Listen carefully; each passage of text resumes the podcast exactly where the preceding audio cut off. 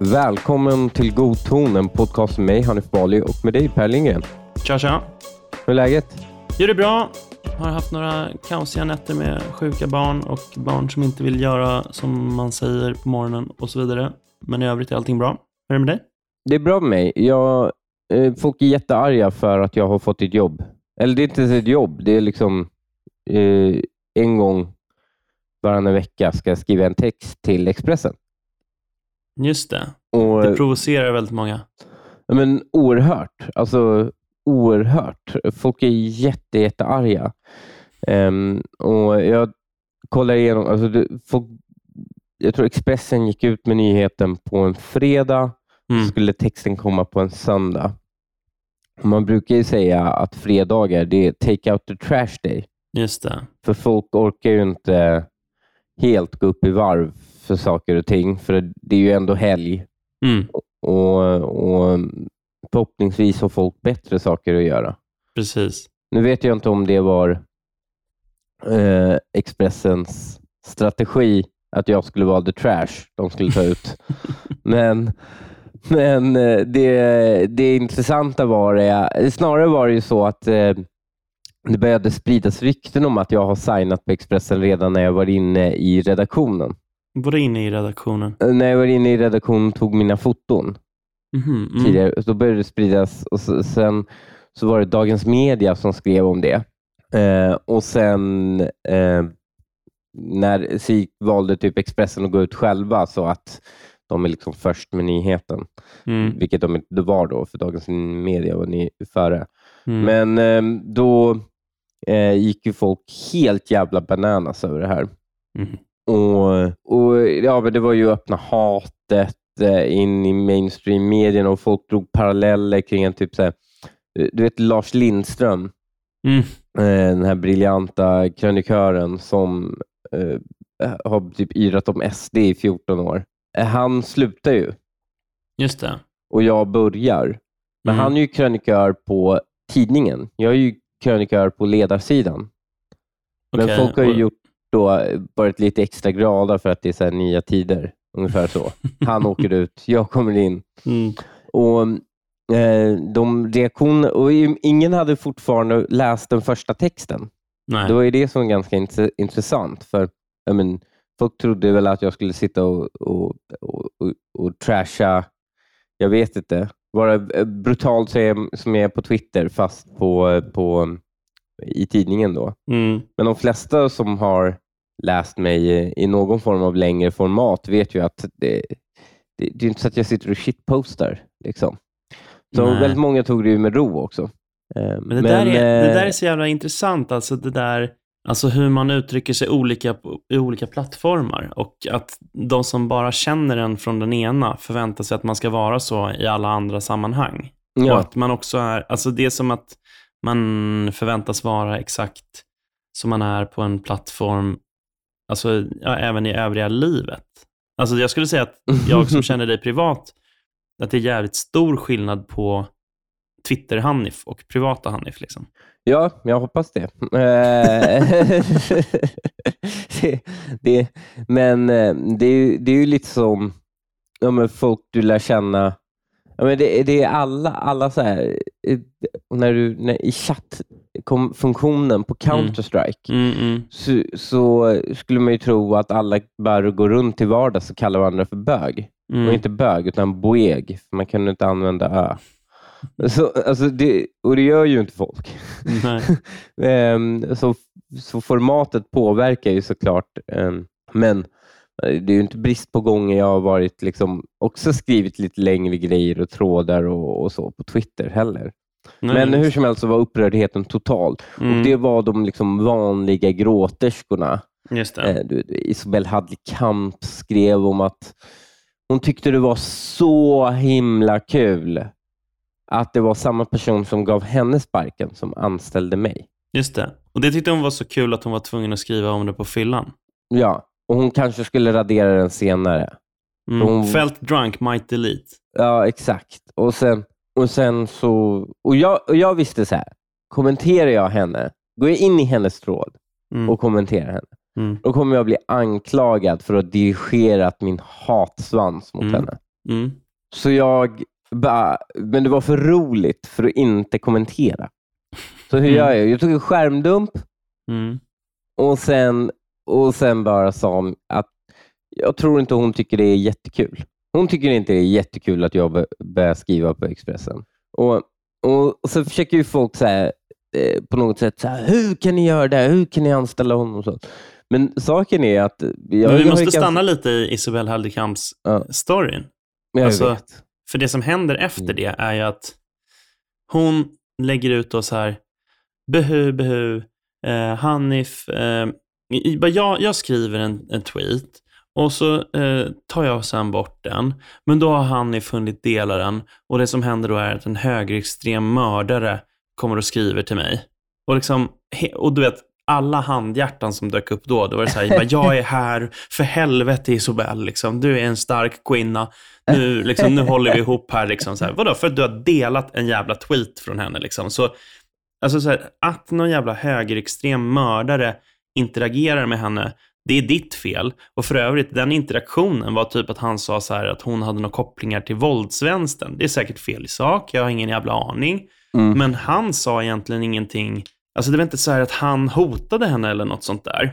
Det var liksom bara, men hon ville på något sätt så här, hon ville säga Hanif Bali och högerextrem mördare i samma mening. Det var liksom Ja. det som var hela grejen. Och, och Sättet hon gjorde det på var också ganska spännande, för hon går in då och hon klipper ihop en bild från hans, alltså från hans eh, Twitterprofil. Mm. Inte från min, utan Mm. med ett inlägg från hans Twitterprofil och klipper ihop det med mitt inlägg. Mm, så att det mm. ser liksom väldigt allvarligt ut. Ja. men, så här, men där var det så här, åh, vad, vad kommer Hanif Bali göra nu? Kommer han hänga ut min, mitt barn? Är det... Ja. Jag bara, eh, ett, who stick their dick in crazy? Varför har hon barn? Två, alltså, eh, eh, varför skulle jag göra det? Eh, Jag, f- jag förstår inte. Och då försöker de ju dra, dra den här Moa Berglöf-storyn som Mm. hela den här som, som podden bara känner. har förvridits till och sen kokade han soppa på Moa Berglöfs barn. Vet ni det? Att han äter barn.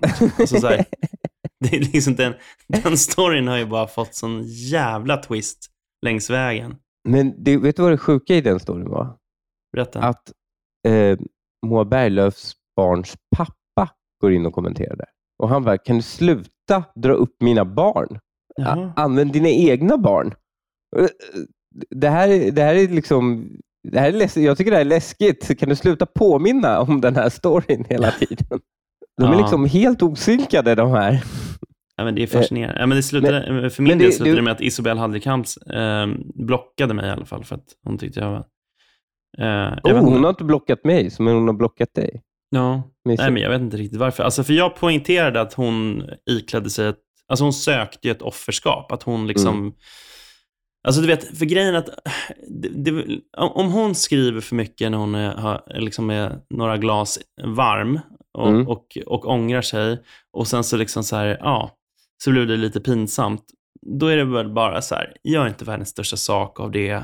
Liksom slicka såren och gå vidare liksom. Mm. Men hon kunde inte med att liksom så här leva med den skammen, utan hon var tvungen att bara så här, men är det nog inte ändå så att jag är lite, att det är lite synd om mig här? Och förresten, Hanif är väl ansvarig? Det var liksom det som störde mig. Att så här, vad fan, det, du, du gjorde ju ingenting som inte en vänsterperson hade gjort om i den motsatta situationen. Hade Nej, du skrivit något så här, jag bara, jag, är lite berusad, inlägg." jag är lite berusad, men Ja. Eh, Fan vad roligt att eh, liksom, eh, Moderaterna gör den här och den här till migrationspolitisk talesperson. Ja, för att jag tycker det ena och det andra, men det tycker inte den. Liksom. och så bara, ja, men hyfsat bitter tweet. Liksom. Ja. Det är klart att hela vänstern hade haft en jävla field trip on your ass. Alltså, det, du hade ju fått äta upp det och bara helvete. Nej, men, Men nu också då? i Nu- ett nu är det inlägg synd om henne för det, Ja, men också i ett inlägg också ett inlägg där hon säger, jag kommer kanske ta bort den här. Ja, men exakt. Oh alltså hon säger, God. jag är lite berusad eller vad hon säger. Jag är Ja, lite berusad, jag kanske kommer ta bort. Men okej. Om du, om du inleder så, det är en jävla indikation, indikation på att du inte borde skriva något. Alltså. Men hur som helst så, saken är, jag är ju en in, det, det man i CIA kallar för independent contractor. Aha. Jag är inte anställd av Expressen. Eller i Sverige frilansare. Ja, men det låter mycket coolare med independent contract. Mm. Men eh, jag... jag Det, ja, det är du och Jens Liljestrand som har den här CIA-auran över er. Nej, men eh, han är väl anställd? Är han inte det längre? Nej, Men gjorde inte han en grej av att han inte var det längre? Eller jag kanske Ja. minns fel. Det var någon som inte, var- som inte hade Ja. Hur som helst, eh, också så här, folk bara, hur kan en liberal ledarsida anställa mig? Mm. Jag menar, alltså, eh, jag menar, de har haft långt mer människor till höger anställda än mig. Eller Jag inte anställda. eh, Utan, Peter Sandsson. Mm. Ja. Han, var ju, han, han var långt tidigare än mig på migrationsfrågan, alla de här aktuella ämnena som folk tycker att jag är kontroversiell inom. Eh, Ingenting jämfört med... Han är också... Jag har oerhört stor respekt för honom. Mm. Men Men, har, han, har han ätit upp Moa Berglöfs barn är eller eh, skickat en högerextrem mördare på Isabel Haldekamp? nej, nej, det har han inte. Nej. Nej, det är sant. Men, eh, men då är det ju märkligt att, att liksom ta upp Expressens ideologi. Det, Ja, du skulle ju inte vara främmande för Expressen att använda sig av barnätare för att få klick. Nej. Det, det, det är väl inte det. det är väl, de försöker väl använda liksom ledarsidans ideologiska beteckning. Eh, och där finns det ju redan precedence, så att säga. Mm, mm, Men, ehm, och sen kom min text. mm. Och, och jag tror de blev förbannade. För jag att tror den den var var lite för ganska bra. bra. Mm. Och den var inte liksom, det var inte så att jag bara rageade loss i ett kulturkrig. Liksom. Nej. Jag berättade om hur mycket mineraler vi, som behövdes. För Just att, det. Eh, Det var någon som hade paxat det till podden, va? Ja, du. Ja, Nej, men det är ett bra segment nu. Jag ska prata lite om hur mycket mineraler som behövs. Det kommer flyga Du, nu när det- du, du vet hur redan mycket det har finns att skrivit det. Om du hade orkat läsa rapporten hade du sett att det finns hur mycket som helst att skriva om det där. Mm, ja, bra. Nej, men visst, jag tar brödsmulorna när du har rensat bordet. Absolut. Det blir bra content. Men eh, det var... Eh, och sen började ju steg två försöka motbevisa mig att, att jag har fel. Så då börjar de gå igenom källorna och de börjar eh, leta efter... Och, och I början började de säga han har räknat med en 10 potens fel. Får jag bara säga, Mm. pa- parallellt med det här Mm. så sker ju då på Twitter, att, alltså eh, vänster-Twitter så här. Bara så ni vet så kommer inte jag dela någonting från Hanif i alla fall. För då har de noterat så här, okej, jag kan inte pissa på, den, på innehållet. ja, Jag kan bara säga att vi ska inte dela något alls. du ska inte öppna den. Klicka inte. Ja. Ja. Ehm, men eh, det blev, ju, det blev ju såklart inte så, utan ehm, eh, texten var korrekt, källorna var korrekta Mm. eh, och också, folk bara, men det här är helt orealistiskt mycket mineraler, tyckte de. Mm.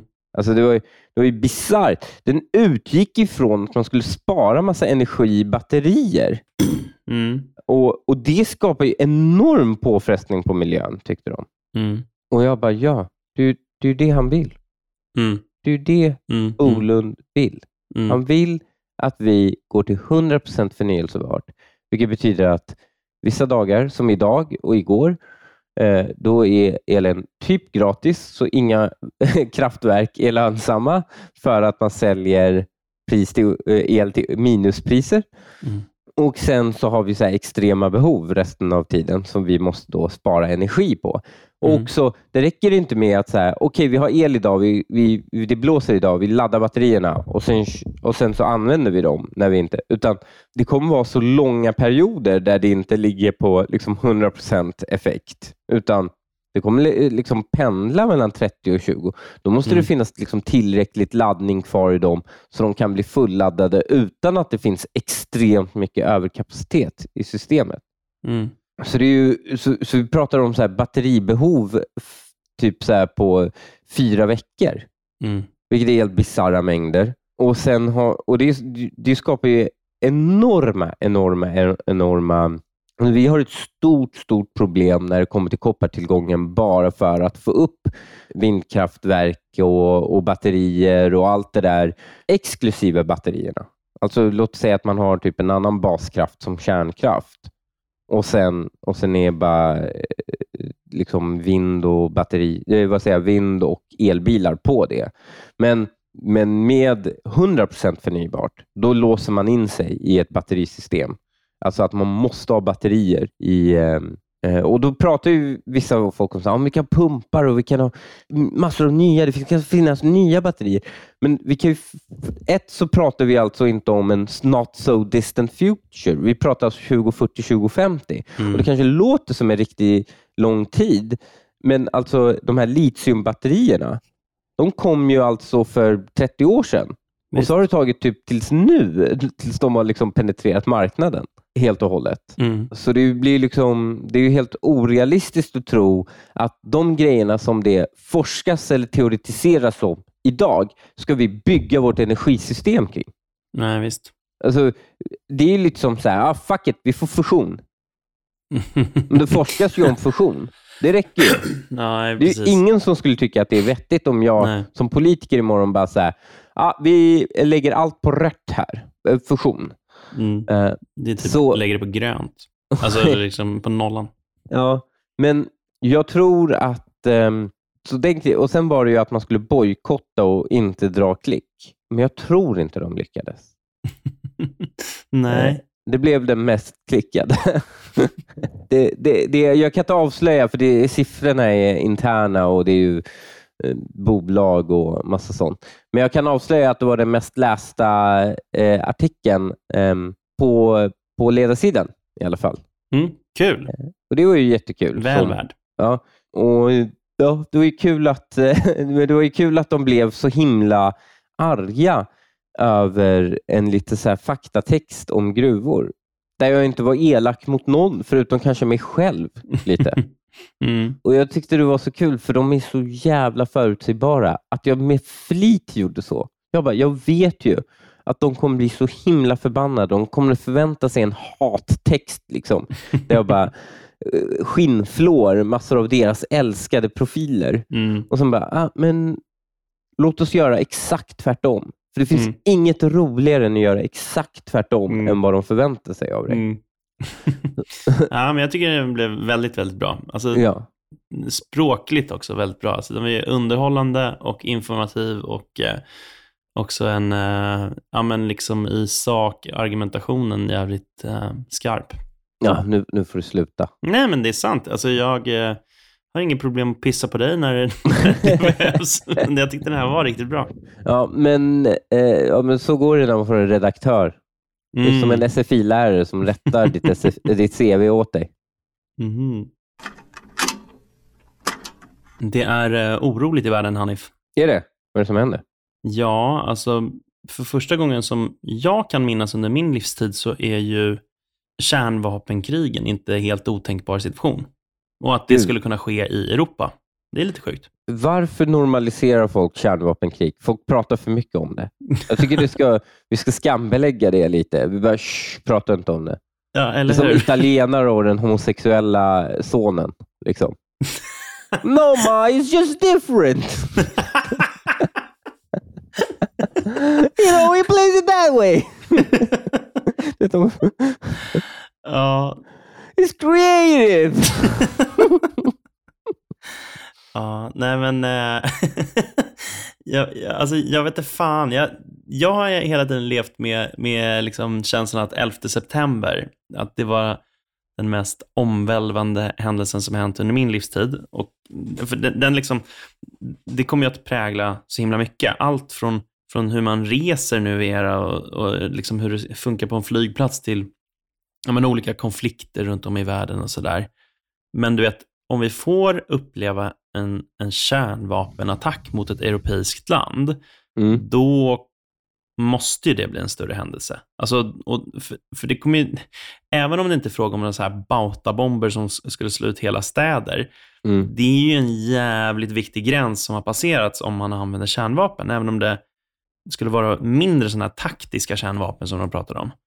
För, alltså, I det läget så kommer konfliktnivån jacka upp på alltså, helt sinnessjukt många hack och, och det kommer ju med all sannolikhet alltså jag ska inte på något sätt låtsas som att jag är någon slags eh, liksom, eh, vad heter det, konflikt och möp liksom person. Men alltså USA kommer ju komma in i konflikten på ett helt annat sätt då. Alltså, ja. och då är vi inte så många hårstrån ifrån en riktigt, riktigt, riktigt mörk situation. Och mitt i det spända läget så står då Sverige och är mitt upp i en NATO-process som försvåras av Erdogan.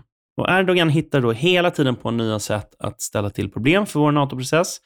Det senaste i den raden är att han har kallat upp Sveriges ambassadör i Turkiet för någon slags uppsträckningssamtal om satirprogrammet Svenska nyheter. Så Svenska nyheter, för de som inte har hängt med i det här, de drev med Erdogan. Och Erdogan verkar ju då inte vara riktigt typen som har så lätt till skratt, så han, han började grina. Och alltså ville... det är så jävla småkuksenergi. Ja, ja, ja, att verkligen. sitta liksom an, bara andra sidan av en kontinent liksom, och mm. bara, det här, det här programmet som tittas på av färre personer än vad en by har i Turkiet, mm. Eh, liksom och bli sur över det. jag vet. Alltså det är så jävla petty. Ja, ja men gud ja. Vilket är lite så här, säga, on-brand för liksom diktatorer. Alltså, ja. de, de, är alltid så. så jävla men, lättkränkta. Ja. Men sen är han ju också turk. Ja, ja, ja, precis. Turkarna i Mellanöstern, precis som så här, ja, men norrmän är dumma och du vet, så här, ni har väl era stereotyper. Finnar är fulla och dör av sin egen kniv eller, och sånt. Mm. Medan eh, turkar alla folkslag i Mellanöstern anser att turkar är lättkränkta och skitarga. Mm. Det är liksom deras nationella drag. Men, men den här situationen är, som du är inne på, den är helt absurd såklart. Och såklart så ska inte Sverige eller SVT vika sig en millimeter för den här vidriga eh, turkskurken. Men mm. det, det här fallet får mig att reagera på något som jag skulle gissa att inte alla reagerar på. Liksom, inte helt oväntad reaktion från mig kanske, men eh, jag ska återkomma till det. Eh, alltså på grund av att Erdogan nu vill, vill att Sverige ber om förlåtelse på sina bara knän, så, eh, så har ju då eh, man dragit en del paralleller till vad som hände i Tyskland 2016. Har du, har du koll på den storyn? Eh, jag vet bara att Erdogan var sur mm, på en komiker, det, va? Exakt. Det var en tysk komiker som hette eh, Jan Böhmermann. Mm. Han läste upp en dikt om Erdogan som bland annat handlade om att Erdogan hade sex med djur. Mm. Och, eh, det är svårt det här med humor, va? så det är inte alltid alla tycker att allt är kul. Och just den här gången så tyckte då Erdogan att det fanns förbättringspotential i den humorn. Så han eh, gav eh, eh Böhmermann en, en överstruken geting i, i Expressens kultursida Gud, och sen tråkigt. så drog han igång det som eh, numera kallas Böhmermann-affären eller Erdogate. Mm. Och grejen som Böhmermann gjorde då var att testa de tyska lagarna. För vid den här tiden så fanns det en, en lagregel i Tyskland som, som förbjöd, eh, alltså jag kan inte uttala det med typ Schmerk-kritik eller något sånt där. Eh, och det betyder ungefär kränkande kritik och eh, den här regeln då, så vitt jag förstår, så var den utformad så att eh, man, alltså, man, man förbjöd kränkande kritik av utländska ledare. Va? Ganska absurd lagregel. Och han ville då trycktesta den i förhållande till de tyska yttrandefrihetslagarna genom att då läsa upp en väldigt grov dikt i, i CD, ZDF Neo, som är tysk public service-kanal. Och eh, Erdogan han gjorde då vad varje storsint person med självdistans hade gjort. Han ansåg till att den turkiska regin, eh, regeringen översände en skriftlig anmodan till den tyska regeringen om att den tyska regeringen skulle åtala Böhmermann. och Angela Merkel hon visade råg i ryggen och bad om ursäkt för Böhmermans citat medvetet kränkande dikt. Eh, och Hon beskrev det också som ett misstag att han hade läst den. Och Senare så höll Merkel en pressträff där hon då meddelade att här, är inte, här har jag liksom inte koll på juridiken, hur det hänger ihop, men hon, hon gick med på, så vitt jag förstår, att, att han Böhmerman skulle åtalas. Och jag vet inte riktigt vad fan det har med en regering att göra att någon åtalas.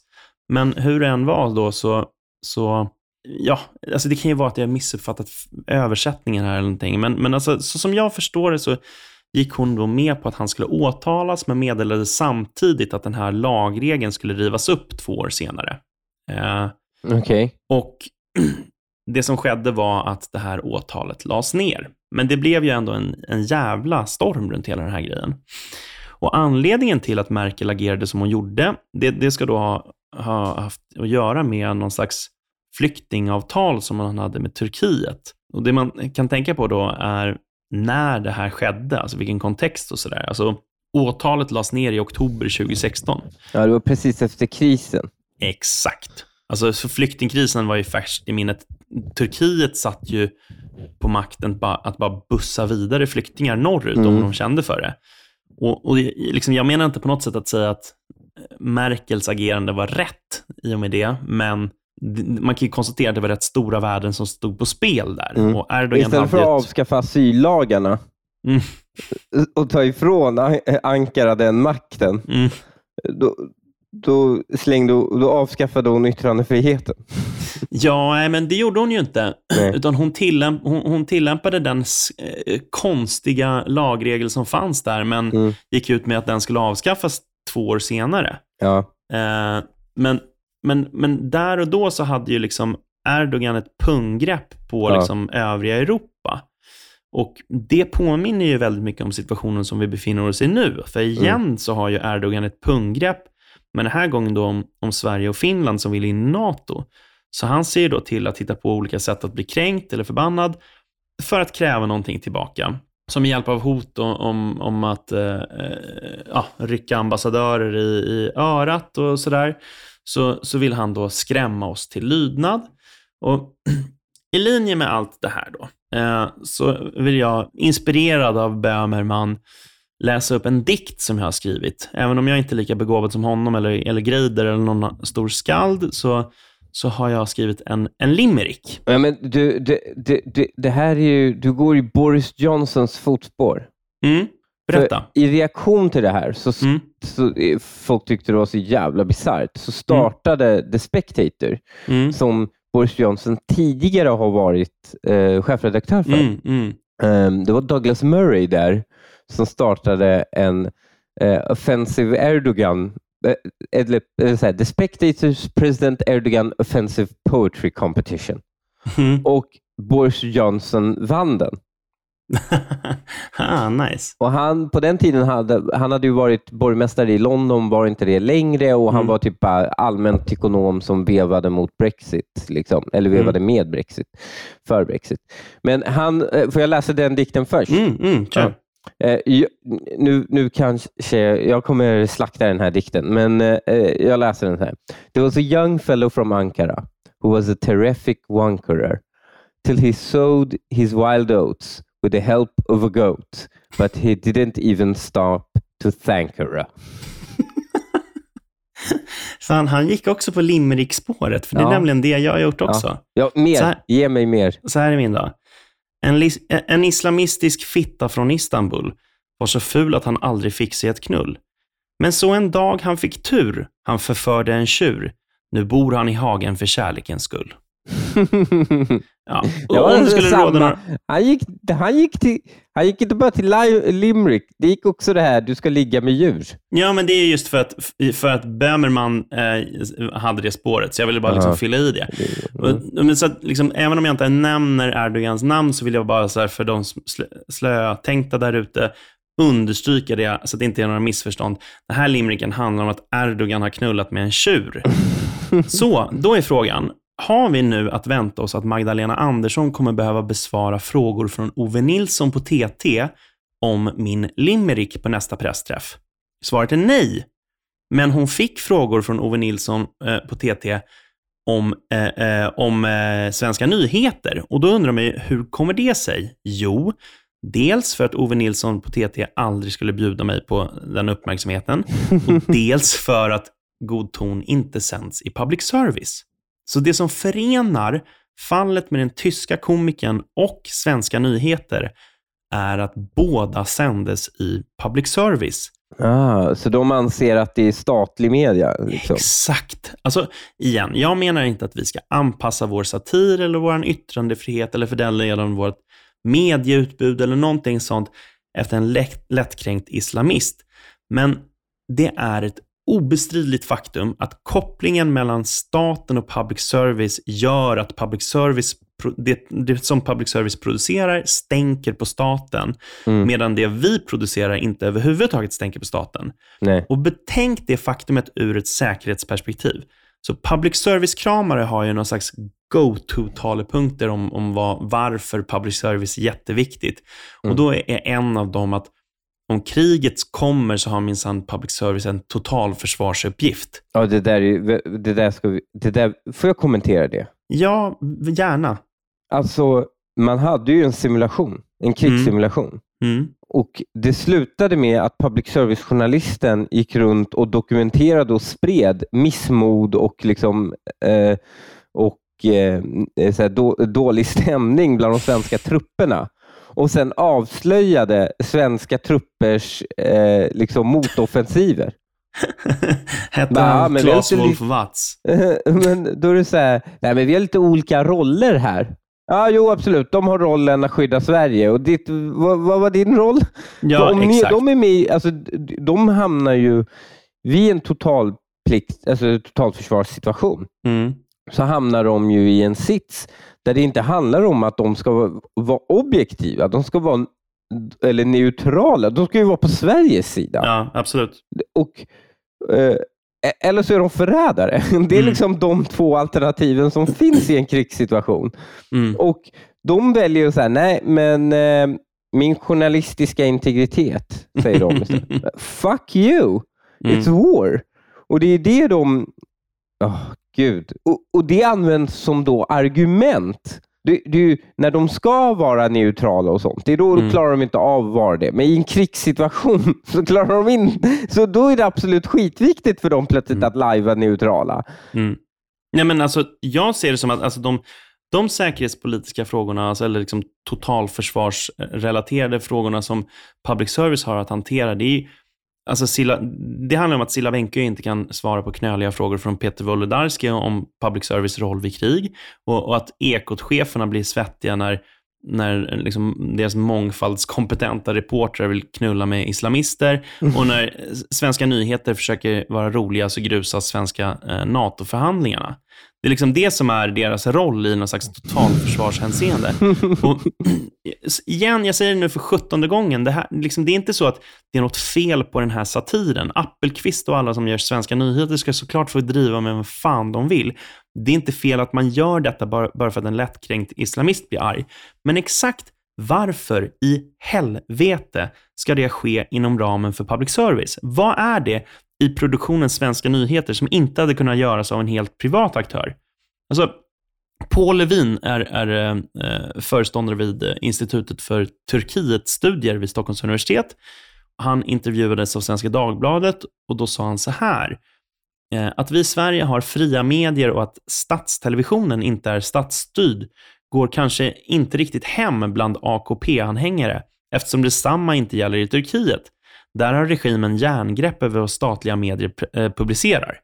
Med andra ord, hade satiren gjorts i ett annat sammanhang än inom ramen för public service så hade det mm. inte uppfattats som att det var sanktionerat av svenska staten. Då hade vi inte, i en orolig tid som vi nu befinner oss i, vi hade inte befunnit oss då vid, vid ett vägskäl mellan att få skydd under NATOs kärnvapenparaply å ena sidan eller, eller lägga vårt hopp till vårt nedrustade försvar å andra sidan.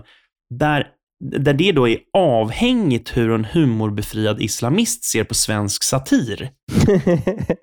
alltså, så hur man än vrider och vänder på det här, så är det ett faktum att vi med skattemedel finansierar ett humorprogram som påverkar NATO-förhandlingarna menligt. Och Då kan man tycka att humorn är legitim och att det finns värden som yttrandefrihet och den fria konsten och så vidare som motiverar att man ändå gör det. Men det förändrar inte faktum. Vi lägger skattepengar på att producera humorprogram som skadar NATO-förhandlingarna.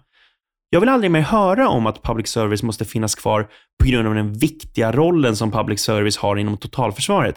För det finns liksom det här MÖP public service-kramar, liksom den, den logiken som det, de här människorna som när, när de inte ger omgivningen oönskade lektioner om hur Ukraina bäst ska trycka tillbaka de ryska fronterna, då, då, då, då berättar de hur viktigt det är att även Agda i det norrländska inlandet får kännedom genom sin transistorradio om att Ryssland har tagit Gotland och att Mm. varje meddelande om att motståndet ska upphöra är falskt. Det måste liksom Agda få veta. Mm. Och Det här är alltså ett argument som, då, som, som de använder för att ha skattefinansierade vårdkasar. Liksom. Alltså, Men vet, jag, jag undrar en sak. I typ länder, jag vet inte hur starkt public service Ukraina har.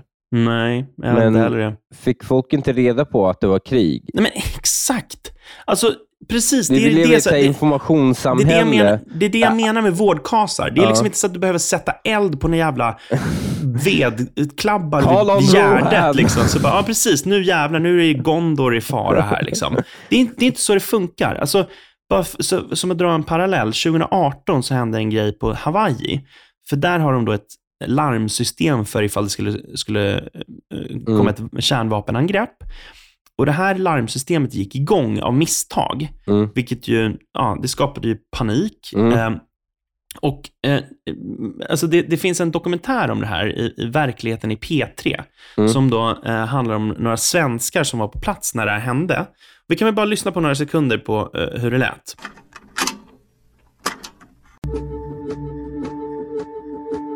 Jag vaknar den morgonen av att min flickvän typ skakar mig så här jättemycket. Jag bara rycker i mig och bara vakna, vakna, vakna. För lite över ett år sedan åker den 23-åriga Kalle och hans flickvän på en jorden runt-resa. Och så visar hon mig sin telefon som var så här konstant vibrerar. Det var liksom inget så här, typ som när det ringer på en telefon, utan det var så här, den bara vibrerar liksom. Och så blinkar den jättemycket. Hon hade fått ett meddelande till telefonen. En varning om en pågående kärnvapenattack och en uppmaning om att omedelbart söka skydd. Det var ju väldigt så här, okej, om det här händer så då är vi döda liksom. Då, om tio minuter så kommer inte vi finnas längre. All right, så mobilerna börjar plötsligt vibrera och blinka och det står ett meddelande om att det är en kärnvapenattack. Alltså den här typen av kommunikation kan såklart alla leverantörer av tv och telefoni och och liknande nå ut med även i Sverige. Och naturligtvis finns det möjlighet att få på plats ett system som tar över varenda jävla elektronisk pryl för att meddela att ryssen kommer. Ja, Alltså- men, eh, och det roliga är att eh, staten insisterar på att äga Telia Mm. för att eh, Telia är en, har en del, eh, just infrastrukturen den, liksom, i telekomsystemet Mm. som man anser är systemkritisk, så har de en del av det och då vill man behålla ägandet och kontrollen av Mm. Telia.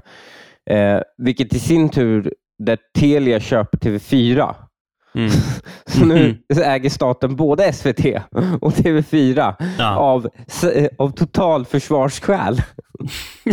Ja, men, men vi är liksom inte beroende, för att, för att Agda ska hänga med på att, att ryssen har kommit, så vi är inte beroende av att någon, någon det är som gamla tider, någon gubbe sitter i frack på Gärdet och liksom pratar i radion, så hon kan Mm. höra det i sin köksradio. Alltså, och då finns det de som säger, ja men det är inte alla äldre som har någon mobil eller dator, okej. Mm.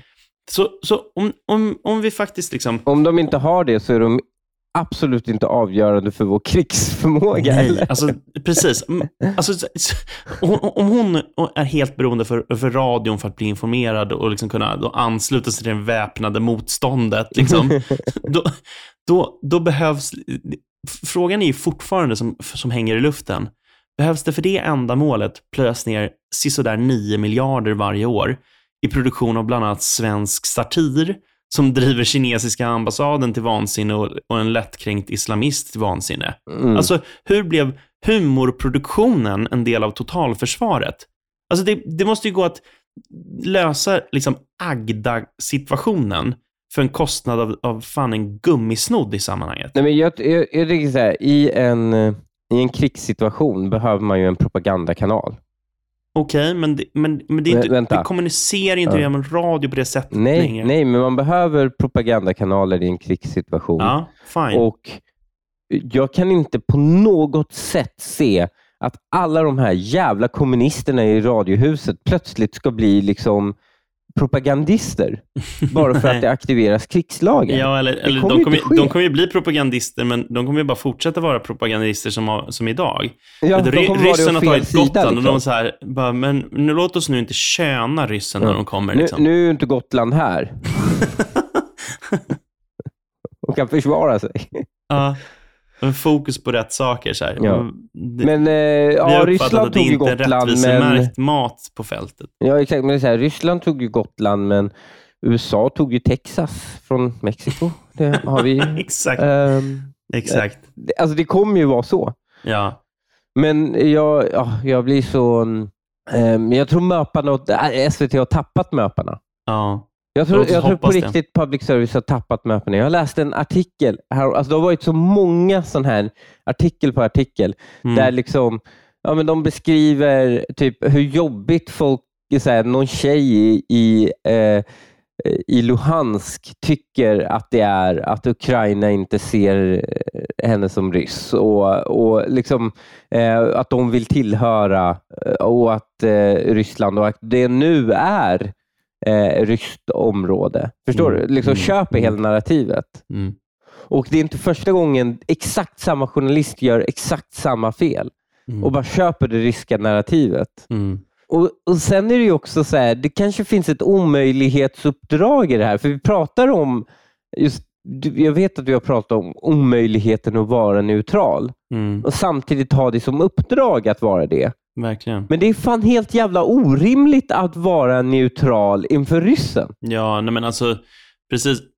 Men verkligen, alltså, var, var på dessa, alltså de här människorna som tror sig ha, liksom, efter att de har ögnat en bok på JMK, liksom så här halvår lång utbildning, så tror de att de är så jävla ex, mycket experter på att liksom lyfta sig bortom sina preferenser, att de kan syssla med fullkomligt saklig journalistik.